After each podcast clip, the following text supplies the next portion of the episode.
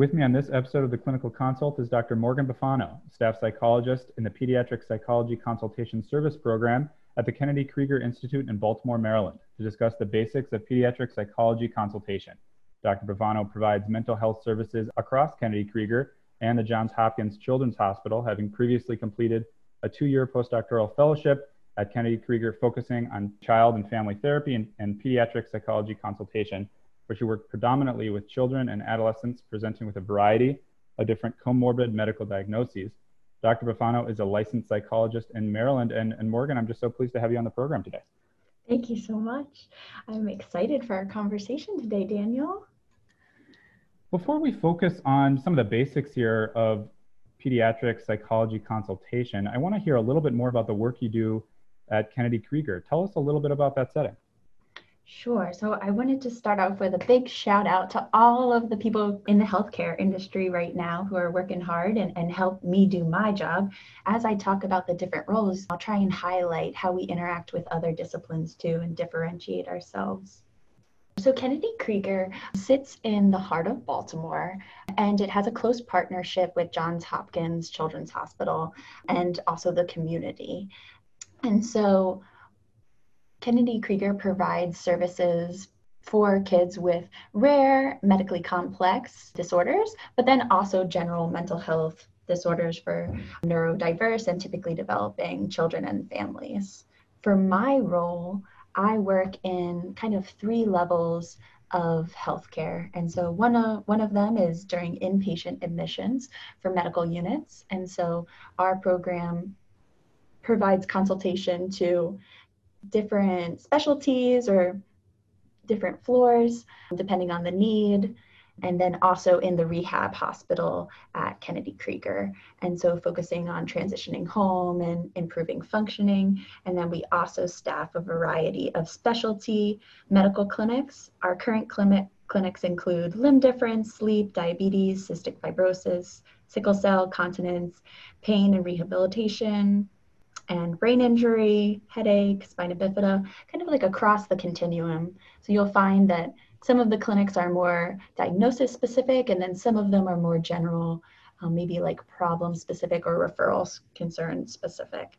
And then we also provide general outpatient behavioral psychology clinic services for people with medical illness, but also people without chronic conditions.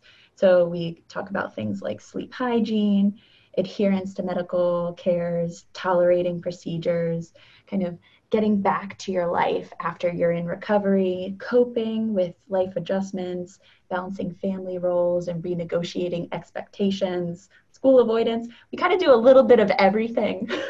and then there's also some specialty clinics at Kennedy Krieger that I tend to work really closely with too that could specialize in feeding or family dynamics or uh, behavior management I think that's such great content there.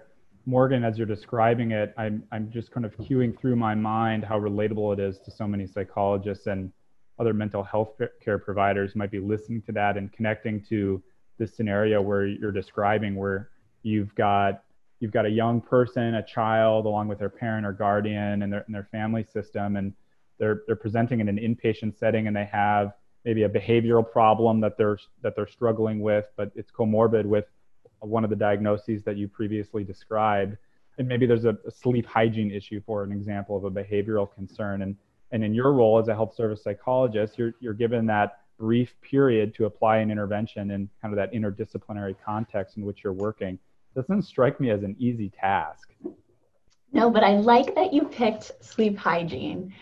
Sleep and pain um, are two of the most common things that we hear about and it, it's interesting because it's something that's that has a lot of factors that add in and so a lot of times whether it's a primary care doc or whether you know it's an oncologist or a cardiac surgeon you know whoever it is they might say hey i'm working with this family and they're not engaging in treatment or they're not completing the tasks we need we're not seeing the improvement we would expect and so then my job becomes okay, how do I figure out what's getting in the way?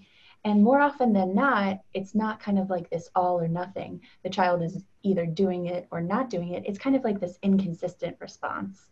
Sometimes they might really like a certain respiratory therapist or a certain provider, or they might respond differently to one parent or or another caregiver and figuring out how do we make it successful knowing that this child and family needs to thrive across a variety of settings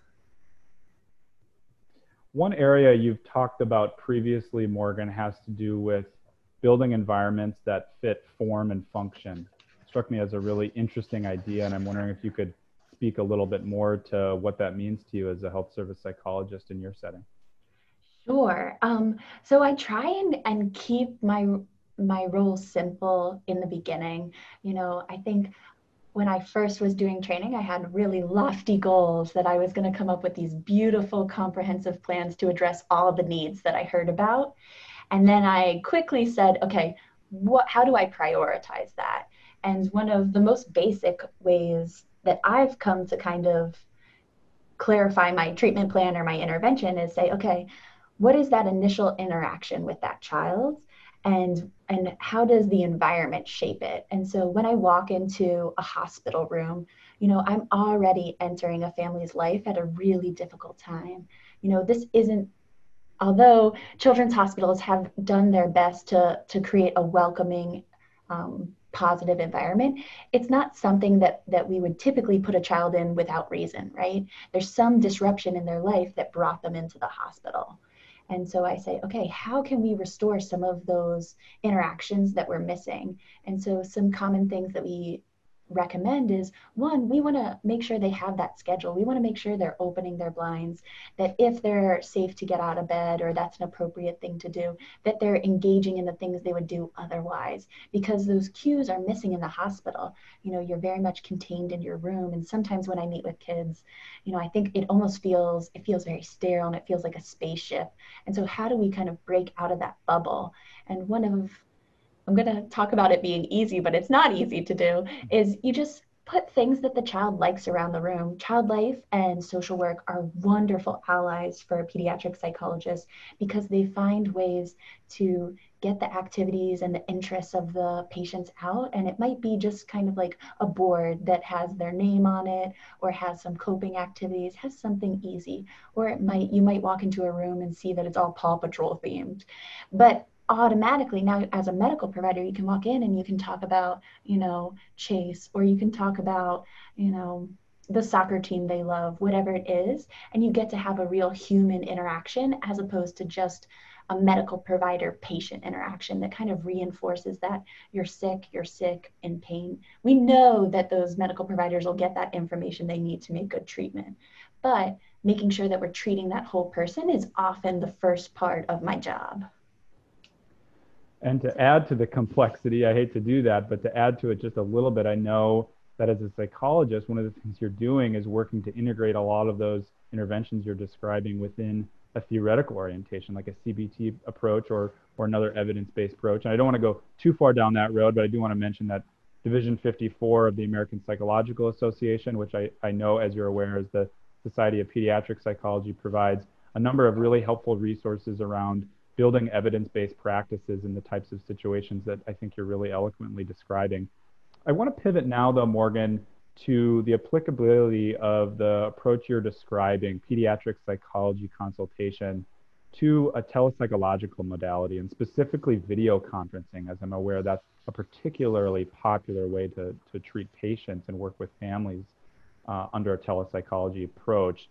Morgan, tell me a little bit about the telepsych outpatient work you and your colleagues are doing at the Kennedy Krieger Institute. Yeah, and so we quickly had to adapt a lot of the things, and and we as a team have found a way to bridge both our inpatient and outpatient care. We do luckily being part of Kennedy Krieger, there was a pre-existing infrastructure of working with Dr. Jen Crockett, uh, had been doing this program with military families. And so we had we had um, accounts and, and some ways to kind of onboard patients and connect with providers. But in adjusting telehealth to working with children and also children with behavior problems, coping issues, you know, difficulties just starting that initiation and engaging in life, we had to get really creative really fast. And I think we've, I'm hoping we found a good way to do it. One of the first things that I talk with families about when we're just trying to figure out, you know, it would this be a good avenue or a modality to do is, you know, what are the expectations of the session and also, you know, the importance of doing it right now. So making sure that if for younger kids that the parents know, okay, we're going to do a lot of parent family work too to help the child feel comfortable, get engaged, and also give them breaks. And so, a lot of times ahead of time, we'll we'll talk about things like dog barkings or sibling come in or how to you know make sure we know who's going to participate in the session and what materials we need. That's something that i didn't have to do previously when you kind of came into the office and we walked to the room or i came to their room. It was a very controlled environment. And so that's probably one of the biggest shifts i've found. The other thing is you know there's this new added technology. And so when their audio maybe isn't working, but their visuals are working. For me, I try and come up with a way that I can see and hear my patients in every setting because so much of what my intervention and my conceptualization is built on is observing that interaction between family members and also response to intervention. And I find I've found personally it difficult to do it without that visual cue. I've definitely adapted when I had to, but it's come to terms where maybe I'll have to use um, my office phone for the audio and then I'll be using the telehealth service for the video or going finding a location that is less disruptive so that I can hear the family and we can kind of stay on topic and have a, a really good session. Let me mention also for our listeners that the National Register here on the Clinical Consult, we have put together previous episodes that talk about some of the more specifics with telepsych and behavioral consultation. So I'd encourage interested listeners to, to review those types of materials if they're interested.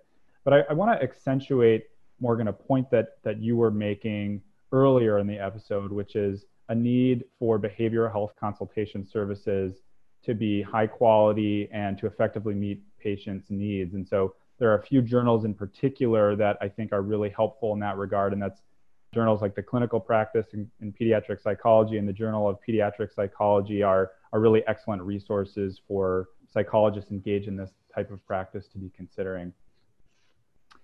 Before we wrap up, I want to just check in with you, Morgan, to see if there are other resources that you would consider uh, as, as high quality that you would recommend for listeners. Sure. I love that you mentioned Division 54. Division 54 also has specialized um, chapters and units talking about rehab psychology or gender differences, lots of different things. And then there's also the Academy, the American Academy of Pediatrics. I wanted to just mention, you know, I work under this man, Keith Slifer, and he wrote a book and it's called The Clinician's Guide to Helping Children Cope and Cooperate with Medical Care.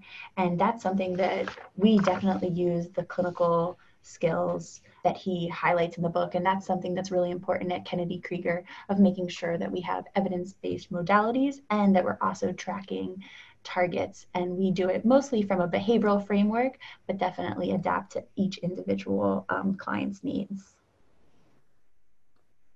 With that, we'll go ahead and wrap up this episode of the Clinical Consult, brought to you by the National Register of Health Service Psychologists. I'm Daniel Elkert with sincere thanks to my guest, Dr. Morgan Bifano, for joining me today, and a reminder to our listeners that this and all episodes of the Clinical Consult are meant to provide general information for discussion purposes only and should not be considered formal advice for clinical practice or as evidence of continuing education.